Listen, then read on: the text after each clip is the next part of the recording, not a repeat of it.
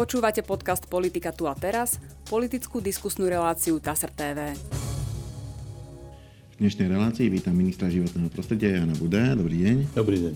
Pán Buda, tých tém eh, bude dneska viac, budú prierezové, budú sa týkať reforiem, ktoré realizuje eh, váš rezort v tomto volebnom období, najmä reformy národných parkov. Budem zvedavý, v akom štádiu je teraz, keď sa už prijala tá eh, kľúčová legislatíva. Začnem ale aktuálnou témou, ktorá sa týka znečistenia rieky Slaná. Je to, je to vec, ktorá sa žiaľ zjavila, už sa veľmi e, aktívne do tomu začala vyjadrovať aj maďarská strana. Ja tu mám poznamenané zo správy TASR, že úsilie vyriešiť situáciu koordinujete s maďarským šéfom rezortu životného prostredia Ištvánom Naďom. E, takže čo ste e, v spolupráci s Maďarmi pripravili, ako chcete ten problém riešiť? Tak pán Naď atakoval, atakoval ministerstvo životného prostredia ešte skôr, než bol vymenovaný, lebo on je staronový minister, tak samozrejme vnímal, že na, e, v bani e, po bývalom podniku Siderit e, prišlo k havárii. No, ja som ho mohol iba odkázať na ministerstvo hospodárstva. Naozaj toto je vec, ktorú ministerstvo životného prostredia riešiť nemôže, kompetenčne ani nesmie. Pre istotu sme to diskutovali aj na vláde. Vláda rozhodla, že pán podpredseda vlády a minister hospodárstva Sulík aj obdržal financie na to a jeho rezort zabezpečí zastavenie výtoku banských vod. Samozrejme, otvorilo to celý rad doteraz netušených problémov, pretože na Slovensku fakticky skončili všetky bane, ktoré boli vo vlastníctve štátu Pomaly skončili aj všetky bane súkromné, až na jednu alebo dve výnimky. No, Ale tento prípad, systém ak mám... banských, no. banských zákonov, banských úradov, ten systém zostal. Ale teraz pri tejto avárii sa ukázalo, ako je málo funkčný. Tu chcem poznamenať, že e, tam vlastne fungovala baňa do roku 2008. Dáno. Do roku 2008 tam bola baňa, e, potom sa nejakým spôsobom uzavrela a teraz po viac ako... Viac Práve, ako... že neuzavrela. No. Viete, on, Banský úrad sa rozhodol, myslím, že od neho to závisí, že nebude robiť verejnú súťaž na ďalšieho prevádzkovateľa. Ten preošlý prevádzkovateľ proste e, Skončil? skrachoval alebo niečo také. Hmm. No to bolo vážne rozhodnutie, že nehľadali ďalšieho, lebo tým pádom zodpovednosť za to, čo je s baňou, zostáva na štáte, No to je celý sled organizácií, jednak banské úrady a jednak štátny podnik Rudné bane, ktorý nakoniec prevzal zodpovednosť za túto báňu bývalého podniku Siderit a mal dohliadať na to, ako je v nej so spodnou vodou. Pôvodné odhady boli, že spodná voda, ak bude stúpať pretekaním, lebo sú tam vápencové podložie, čiže cez ten vápenec sa tá voda žiaľ skôr alebo neskôr do baní dostane. Takže zákroky nebudú potrebné skôr než po roku 2030. Lenže náhle e, voda stúpala, ale e, príslušné úrady, ktoré to mali sledovať, stále nekonali. Tá voda už posledné roky stúpala veľmi výrazne. No a potom sa stalo pred nejakou dobou, to hádam vyšetrovanie ukáže, že niekto ešte presmeroval nejaký výtok, ktorý mal tú baňu garantovať, ale tento výtok zmenil, zmenil smer a vlastne tak sa zrazu z bane začala chrliť mineralizovaná voda. Veľmi, do, veľmi do silne mineralizovaná. My máme podozrenie na životnom prostredí, že v tej bani prebieha ešte horenie, a to antracitových bridlíc, ktoré sú schopné horieť aj bez kyslíka. Tá voda, ktorá vychádza von, je veľmi mineralizovaná a je teplá, je vyše 30 stupňová. Čiže vlastne, čo si sa v tej báni deje, čo mali ustrážiť odborníci z Banského úradu a z, z toho štátneho podniku Rudné bane. Dobre, e, ak, ak som správne pochopil, začali sa teda už práce na tom, aby sa tento konkrétny problém vyriešil a tá, a tá rieka Slana ne, nebola kontaminovaná. Začali sa ale iba minulú nedelu. Mm, čiže ešte to potreba... My sme e, s tým veľmi nespokojní. A e, toto preukázalo úplnú nefunkčnosť celého banského dohľadu. No a na tomto som Čiže očakávam, že pán minister Sulík vládu bude informovať o jeho krokoch. E, my sme pre istotu dali aj podnet e, na neznámeho páchateľa, lebo poškodenie životného prostredia je naozaj vo veľkom rozsahu. Kto pre Boha tú rúru, ktorá, ktorá zmenila celé chovanie vody v tej bani, kto urobil tento zásah, prečo urobil, E, vyšetrovanie odborníkov, dúfajme, odhalí, odhalí pravdu. No ale myslíte si, že ak takáto baňa, e, vlastne do ktorej, ktorej sa pracovalo do roku 2008, spôsobí takúto kalamitu v roku 2022, že to bude jediná taká baňa na Slovensku, nemôže ich byť viac, ktoré také ako keby spiace problémy, ktoré sa môžu na budúci rok alebo v ďalšom čase objaviť a... Tak e, pozrite, my, čo sme starší, vieme, že baníci požívali, alebo banské mm. inštitúcie, špeciálny status komunistickom štáte. To bola strategická, taká vlastne skoro vojenská sféra. E, boli tam špeciálne platy, špeciálne penzie a aj špeciálne zákony, z ktorých mnohé prežívajú dodnes. My odhalujeme teraz, že napríklad bane majú nejaké špeciálne výnimky na výtoky banskej vody. No, banská voda niekedy môže byť úplne nevidná, no ale v tomto prípade e, obsahovala mangán, obsahovala arzén, obsahovala mm. železo, obsahovala látky bezprostredne po tom vyvieraní z bane vo veľmi vysokých prekročeniach normy. Našťastie teda potom sa to rozriedilo v tom toku.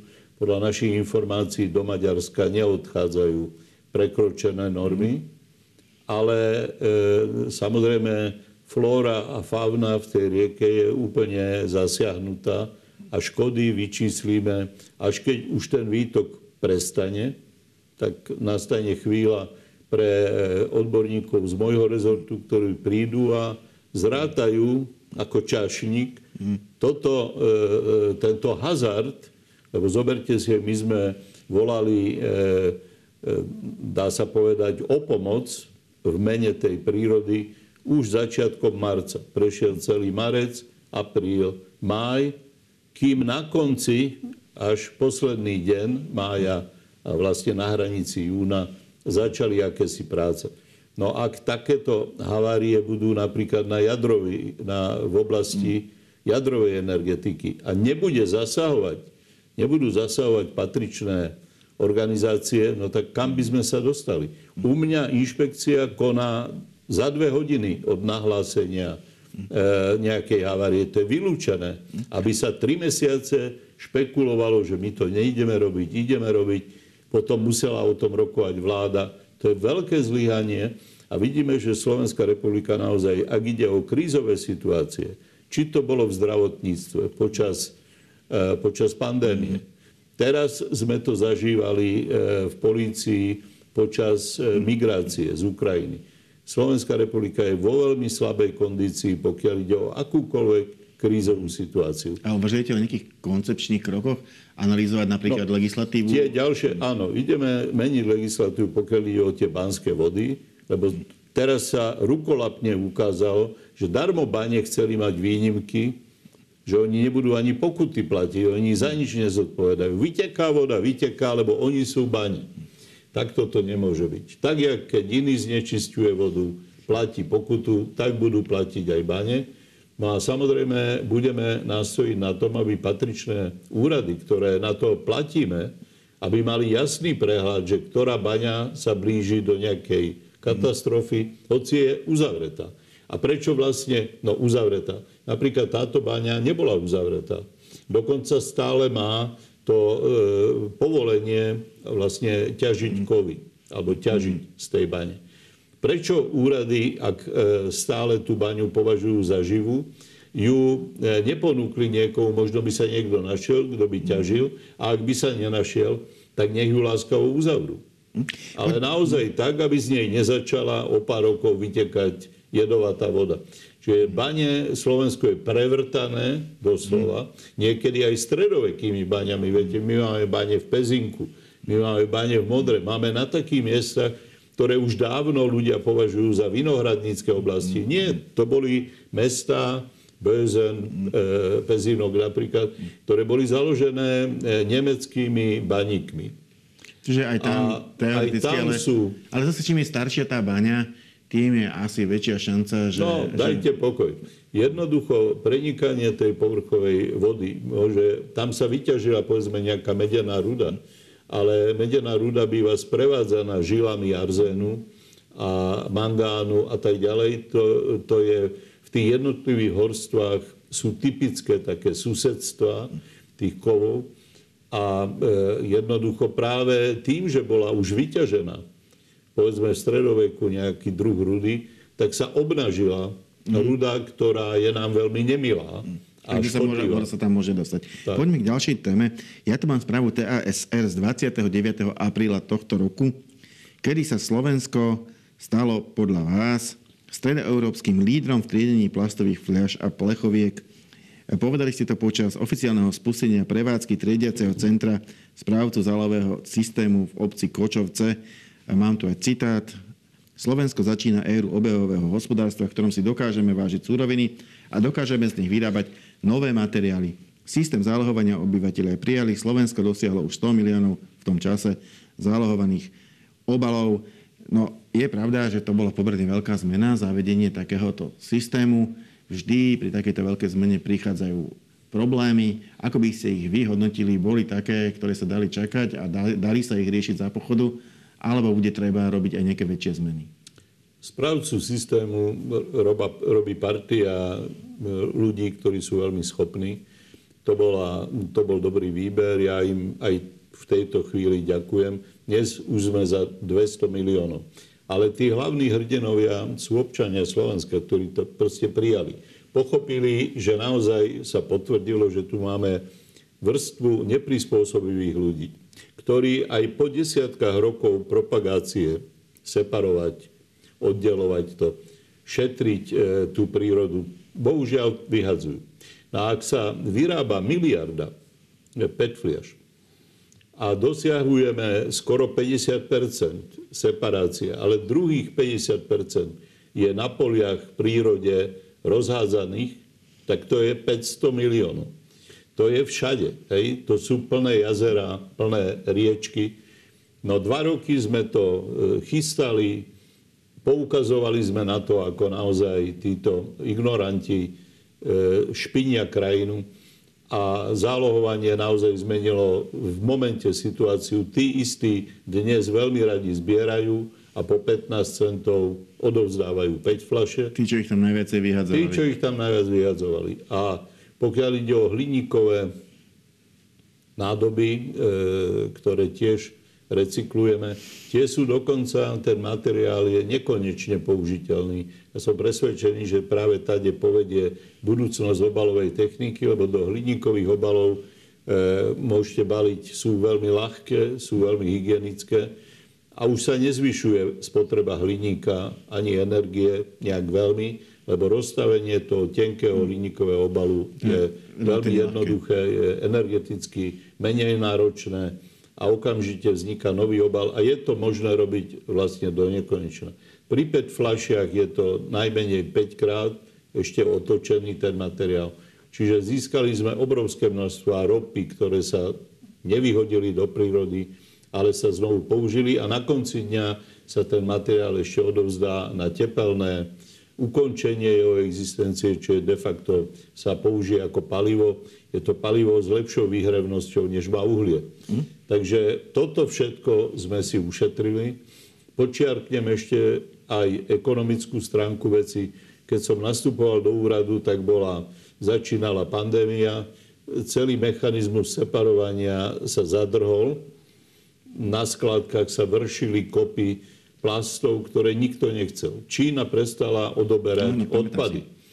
Jednoducho, e, keďže klesla cena ropy, tak Čína prešla na výrobky priamo z ropy, nie z druhotných surovín. E, Je to kvalitnejšie, nemá to ten odor taký čínsky tým pádom a jednoducho zrazu sa objavili v oceáne obrovské ostrovy vyhodeného odpadu. E, Odpad vtedy sa e, predával za veľmi nízke ceny A bol problém, aby to niekto od tých obcí kúpil. Nikto to nechcel. Dnes je, dnes je 120 eur, vtedy bolo, vtedy bolo nejakých, počkajte, abych si spomenul presne, nejakých 50 e, eur tona. Nie, nie, menej. Dosť na tom, že teraz e, už dosiahla cenu niekoľkonásobnú za 120 eur zo Slovenska. Dokonca to môžeme vyvážať. Stala sa z toho exportná surovina. Ak to, ak to pôjde takto ďalej, tak do konca roku sa veľmi priblížime k tomu cieľu. Náš cieľ je e, dosiahnuť, e, dosiahnuť 90-percentnú recykláciu PET a hliníkových obalov. No a to práve som sa chcel opýtať, lebo naozaj rastie to e, obrovským tempom, od, teda, odkedy, odkedy to sa, sa začalo zálohovať, pribúda to, ale teraz prichádza istý medzník aj z hľadiska tohto vývoja, pretože do konca júna mohli ešte obchody dopredávať aj staré obaly, ktoré ešte nie sú zálohované. Tie sa triedia, teda pokiaľ niekto e, robí to, čo má, teda triedí odpad tým starým spôsobom. Áno. Ale od 1. júla už to nebude možné. To znamená, očakávate, že môže nastať vyšší nápor na tie zberné miesta? Vôbec nie. Oni v skutočnosti už tie staré flaše, ktoré nemali zálohovanie, tie sa minuli už pred pár mesiacmi. Aha, čiže teraz by sa nemalo už nič ne, Nepríde určite k žiadnemu zlomu. E, čo je nepríjemné, je, že ešte stále nie sú všetky malé predajne zapojené, ale správca systému mi slúbil, že aj finančne bude podporovať malé skenery, aby v tých aj menších predajniach preskenovali flašu a mohli vydať tých 15 centov, aby to vošlo do toho celoslovenského systému. Áno, lebo to je, je totiž to úplne iná situácia v mestách, alebo povedzme niekde, kde majú, kde majú ten supermarket a pri ňom je ten, e, ten stroj, ktorý odoberá e, tieto plechovky a flaše. A v malých obciach, kde je jedna malá predajňa, kde si to nevybavia, no tak e, ľudia musia ten, tie plechovky a fľaše voziť a odozdávať im. Majú dve možnosti. Buď teda nebudú kupovať v tomto obale, druhá možnosť je, že oželejú tých 15 centov a tretia možnosť je, že to predsa len odovzdajú, keď pôjdu e, autom nakúpiť do nejakého obchodu. Naozaj, e, tak jak ste povedali v úvode, každá dobrá vec má aj ťažkosti, tak toto na svete chodí. Ale spomeňme si, že naozaj bez toho zálohovania budú plné jazera znovu PET fliaž. Ja myslím, že aj prieskumy verejnej mienky, ktoré dal urobiť správca celého systému, potvrdili, že ľudia to robia, robia to radi, v drvivej väčšine to nerobia ani za tých 15 centov. Ale pre životné Ale otvorene hovoria, robíme to, lebo už sme sa na to nemohli dívať to Slovensko e, treba, aby bolo čistejšie. E, mimochodom, aj to sa vrácem k tomu, čo ste hovorili, že sme stredoeurópskym lídrom. Viem, že napríklad v Chorvátsku sa, myslím, už zálohuje. Ja, zálohuje sa aj vo viacerých krajinách Európy, ale zďaleka nie vo všetkých. Je to jedna z mála vecí, v ktorej sme ako keby medzi prvými. E, prečo ste sa rozhodli v tomto sa zaradiť, povedzme, do tej skupiny prvých štátov Európskej únie, ktoré to zavádzajú? No, za prvé zálohuje, myslím, 16 štátov. Ak, sa, ak sa mýlim, tak ma opravíte, ale myslím, že nie je ich tak málo. Mm. Viete. Zálohuje Švédsko, zálohuje Chorvátsko. Každý, všimnime si, to je veľký rozdiel medzi Chorvátskom a Švédskom. Čiže prečo zálohuje aj Chorvátsko? No, Švédsko zálohuje samozrejme principiálne. Majú krásnu krajinu, chcú si ju chrániť ale aj oni majú neprispôsobivé menšiny, ktoré vyhadzovali tie odpadky a keď im dali zálohu, tak s tým prestali. Bol som vo Švedsku koncom minulého týždňa, rozprával som sa s ich autoritami aj o zálohovaní. Aj oni priznávali, áno, ani my sme nevedeli vyzbierať 90 PET fliaž. A teraz zostávali, sa teraz sa vyzbierajú, zostávali v prírode. Keď som o tom hovoril s Rakúskou aj s Českou ministerkou, obidve majú pripravenú legislatívu, aby sa k nám pridali. No, no a Češi, Češi by mohli spraviť to, čo sa obvykle robí naopak, že my odpíšeme legislatívu od Čechov, v podstate by mohli odpísať od nás. Pani ministerka životného prostredia naozaj má úprimný záujem najmä sa dozvedieť chyby, mm-hmm. kde, sme, kde sme aké urobili. A ja Aby sa im vyhla. Áno, ja jej veľmi rád pomôžem určite v takom zbesilom tempe my sme to zaviedli za 10 mesiacov. To, to určite nebudem odporúčať, lebo to bolo veľké vypetie aj pre pracovníkov toho správcu systému. No ale hovorím, gratulujem im, že to dokázali, dnes to funguje a našlo to pochopenie u slovenského spotrebiteľa. A to je kľúčové. Dokonca sa ani nezmenšuje záujem o tento druh balenia. Čiže to, čo sa výrobcovia obávali, že teraz nikto nebude kupovať plastové flaše, tak to sa nenaplnilo. Tá plastová fľaša je pohodlná, preto je extrémne ľahká a odnesie veľmi veľký objem. Takže ja myslím, že plastové fľaše nejakú dobu budú s nami stále ešte žiť ale už nebudú hrozbou pre životné prostredie. Dlhoročnou ambíciou rezortu životného prostredia aj za predchádzajúcich vlád bolo vytvorenie právnej subjektivity národných parkov a prevedenie pozemkov v národných parkov pod správu ochranárov. A toto, bol, toto bol naozaj že veľký projekt, do ktorého sa tiež pustil rezort životného prostredia. E, už sme sa to o tom veľakrát rozprávali, dokonca ešte pred vami s pánom Šojmošom, ktorý bol pred vami ministrom životného prostredia. Vtedy to ešte nebolo schválené on vtedy hovoril, že bolo by to dobré, že aj on sa o to snažil, ale bol skeptický, či to prejde. Prešlo to veľmi tesne. Naozaj, e, no ochlb. E, dokázali ste presvedčiť presne také množstvo poslancov, aby sa to podarilo vôbec schváliť. Ale teda podarilo sa to. V čom je tá zmena? Prečo to bolo z vášho pohľadu tak veľmi treba a prečo to naopak e, z iného pohľadu bol taký problém, že to bol taký obrovský boj? Tak bol to v parlamente, aj keď sa to pozakrýva všelijakými rečičkami, väčšinou ide o boj záujmov. Tak jednak proti bola opozícia, ktorá nechcela dopriať reformu, úspešnú reformu tejto vláde. To je pochopiteľné. No ale potom boli proti samozrejme drevárske firmy a sprostredkovateľia, čo predávajú drevo a ktorí ho vedeli získavať napríklad pod titulom, že to je kalamitné drevo. Prosím vás, u nás sa ťažilo toľko kalamitného dreva, ako toho normálneho. Čiže dosahovali sme okolo 9 miliónov metrov kubických ročne a z toho prakticky 5 miliónov bolo podľa plánu a 4 a viac bolo... Kalamitné. Skal- no len viete, kalamita. Čo je kalamita? Kedy e, e, bol kto kontrolovať presne pri každom, až sa musel aj zákon kvôli tomu meniť, aby naozaj tá kontrola bola, aby naozaj sa za kalamitu nevydávalo rúbanie, e, rúbanie lesa, úplne zdravého. Treba priznať, že za posledné roky sa najviac rúbalo práve v národných parkoch. Že preto to bolo také citlivé. A teraz potom e, druhá vec Išlo je... o biznis s drevom, išlo aj o polovníctvo. Mnohí aj papaláši majú v tých národných parkoch najkrajšie revíry, majú tam často aj ilegálne postavené polovnícke chaty. Tento fenomén polovníckého sveta e, už v tomto 21. storočí, to je, to je svet akéhosi zvláštneho rázu, e, neprešiel ešte celkom do toho 21. storočia. My práve vyzývame a hľadáme rozumných ľudí aj medzi polovníkmi. Už tu nie je stredovek, nie je tu komunistická totalita. Tu nemá sa čo papalášsky strieľať tu je treba opatrovať tú prírodu tak, ako veda nás učí. Prešla, prešla legislatíva, ale prešla legislatíva k niečomu, čo nie je vôbec jednoduché. Týka sa pozemkov v 4. a, pásme, 4. a 5. pásme ochrany v národných bankoch. To znamená, to, to je to najviac chránené územie.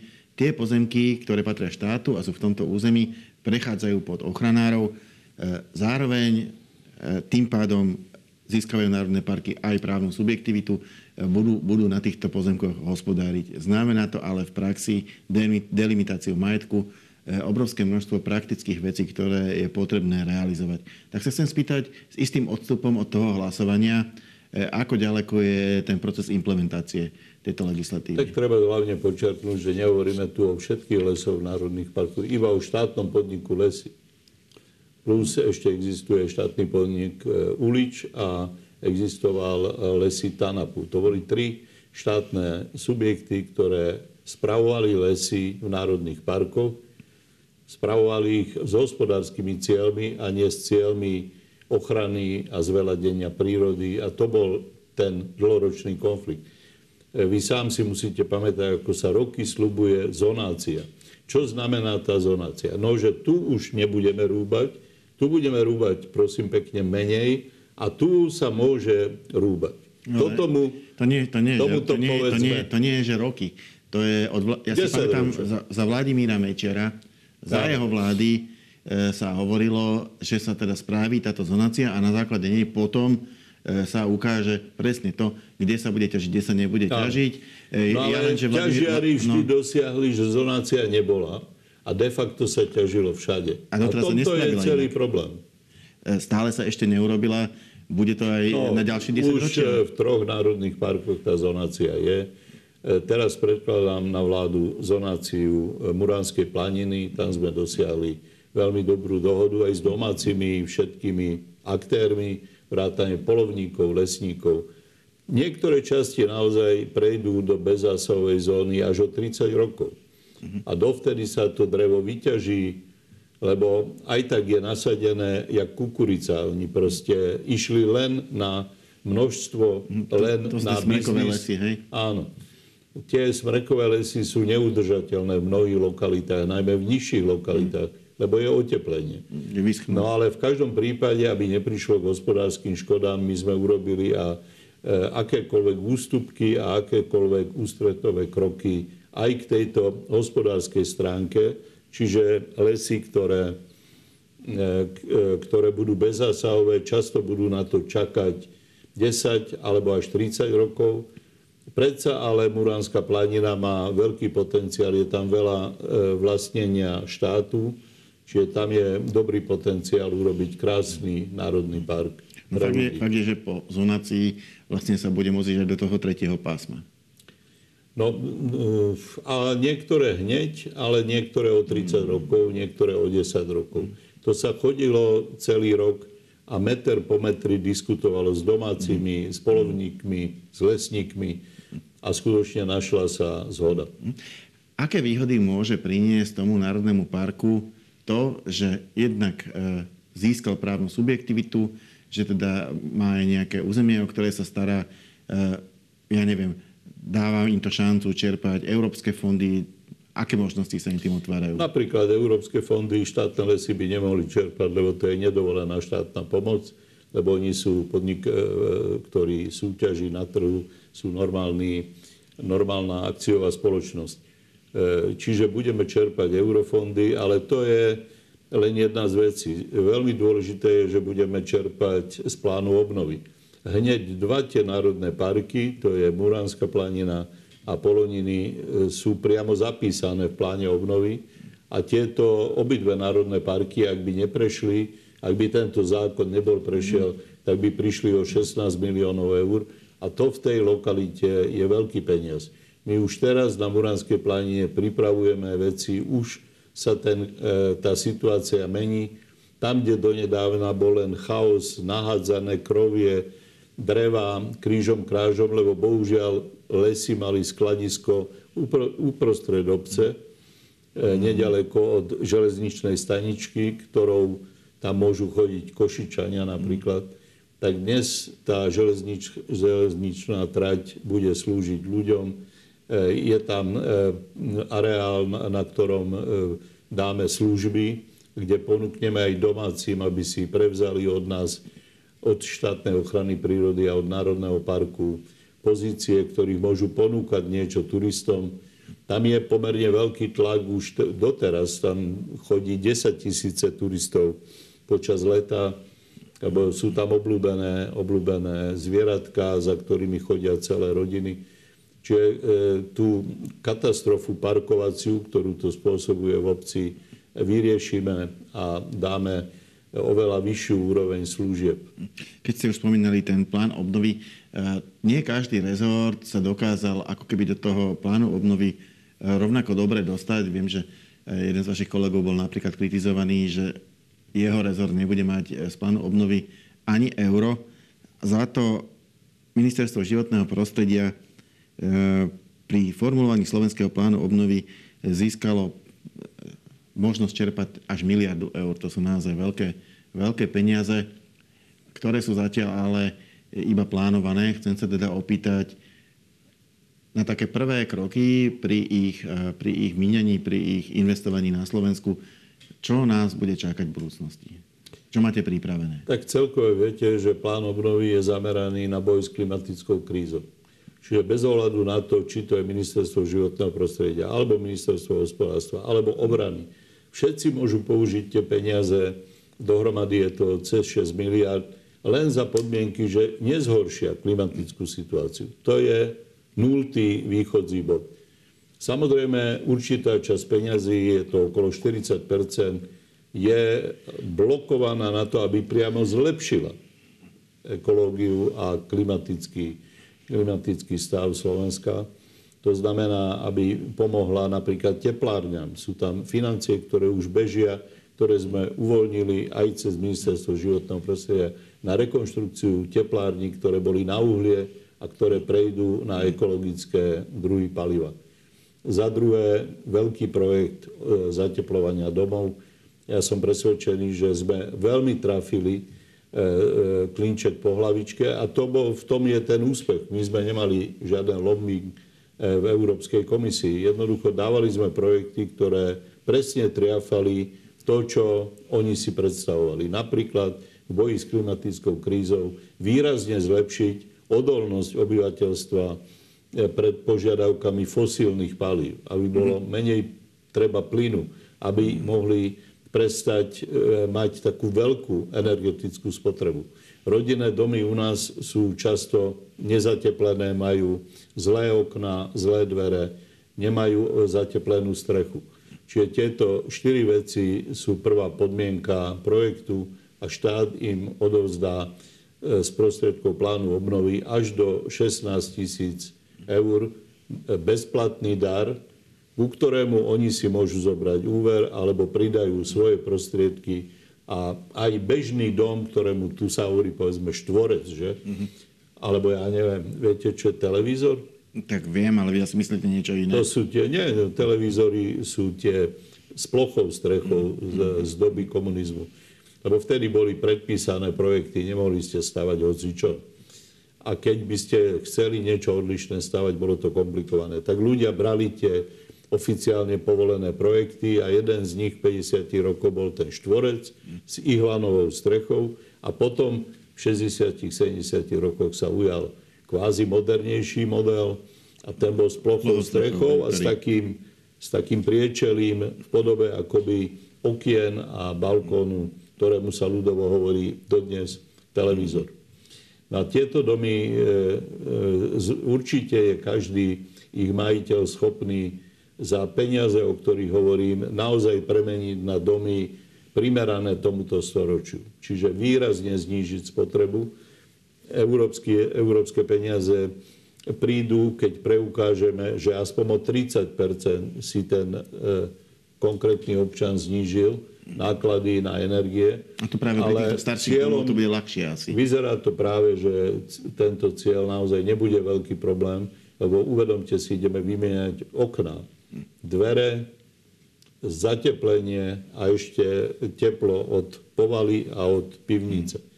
Čiže tieto opatrenia my odhadujeme, že až o 70% bežnému, to nebudú žiadne pasívne domy, ale dnešné tieto domy bez zateplenia a so starými oknami, to sú jak piecky, ktoré sálajú do vesmíra naše groše alebo peniaze tohoto majiteľa. Momente, keď sa to uzavrie, keď to kvalitne urobia, tak ušetria naozaj výrazne, výrazne za energie. No ale medzi tým prišlo E, ťaženie Putina proti Ukrajine a ukázalo sa, že vlastne je to ťaženie proti Západu, proti nám. Nás označil, hoci nič mu nerobíme, za svojich nepriateľov. No tak v takomto prípade, keď sa energie začali používať ako zbraň, keď sa niektorým krajinám vypína plyn a tak ďalej, tak zateplovanie a energetická bezpečnosť nadobúdajú, ale že už úplne iný rozmer. Už nejde len o klímu, ide o prežitie, pretože ak nám uprostred januára vypne kto si plyn, tak naozaj môžu byť ľudia ohrození na živote, najmä v panelákoch, kde veľa možností nemáte, aby ste si e, zachránili život. Čiže naozaj som presvedčený, že nie len tieto peniaze z plánu obnovy, že Slovenská republika je povinná pripraviť také programy, aby dofinancovala ľuďom urýchlené e, zabezpečenie pred takýmito hrozbami. Moja posledná otázka bude taká konkrétnejšia. Kedy tento projekt by sa mohol rozbehnúť? Kedy napríklad človek, ktorý má takýto starší dom z 60. 70. rokov minulého storočia, bude môcť reálne požiadať o nejakú dotáciu na to, aby si ho zateplil? No, určite to bude tento rok, len polemika sa ešte vedie o niektorých častiach toho, toho segmentu, mm. čiže buď to bude koncom júna, alebo potom v auguste. Mm, čiže už v najbližších týždňoch. Je to na spadnutie, bude to vlastne prvý veľký projekt z plánu obnovy. Viete, že sa chystajú aj nemocnice, chystajú sa dopravné projekty, ale v tomto sme naozaj vyštartovali zavčasu a sme, myslím, najďalej, respektíve najbližšie tomu, aby sme už vyhlásili výzvu. Očakávame silný záujem, pretože opakujem, to, čo nám odkazujú z východu, je varovné a veľmi veľa ľudí, to ukázal napríklad aj e, e, projekt e, ministerstva hospodárstva, ktoré ponúklo peniaze na tepelné čerpadlá a boli vyčerpané za 15 minút. Všetky, všetky tie milióny eur. Naozaj ľudia sa chopia iniciatívy, urobia si tie domy energeticky bezpečné. Máme na to teraz peniaze aj navyše, ale mali by e, na to ísť trvalé e, finančné prostriedky. Aby v reálnom čase niekoľkých rokov boli sme e, energeticky bezpečná krajina. Ďakujem pekne. To bola posledná otázka a posledná odpoveď našej dnešnej debaty. Ja za účasť dne ďakujem Janovi Budajovi. Ďakujem vám pekne. A my sa v našej relácii opäť stretneme na budúci týždeň. Dovidenia.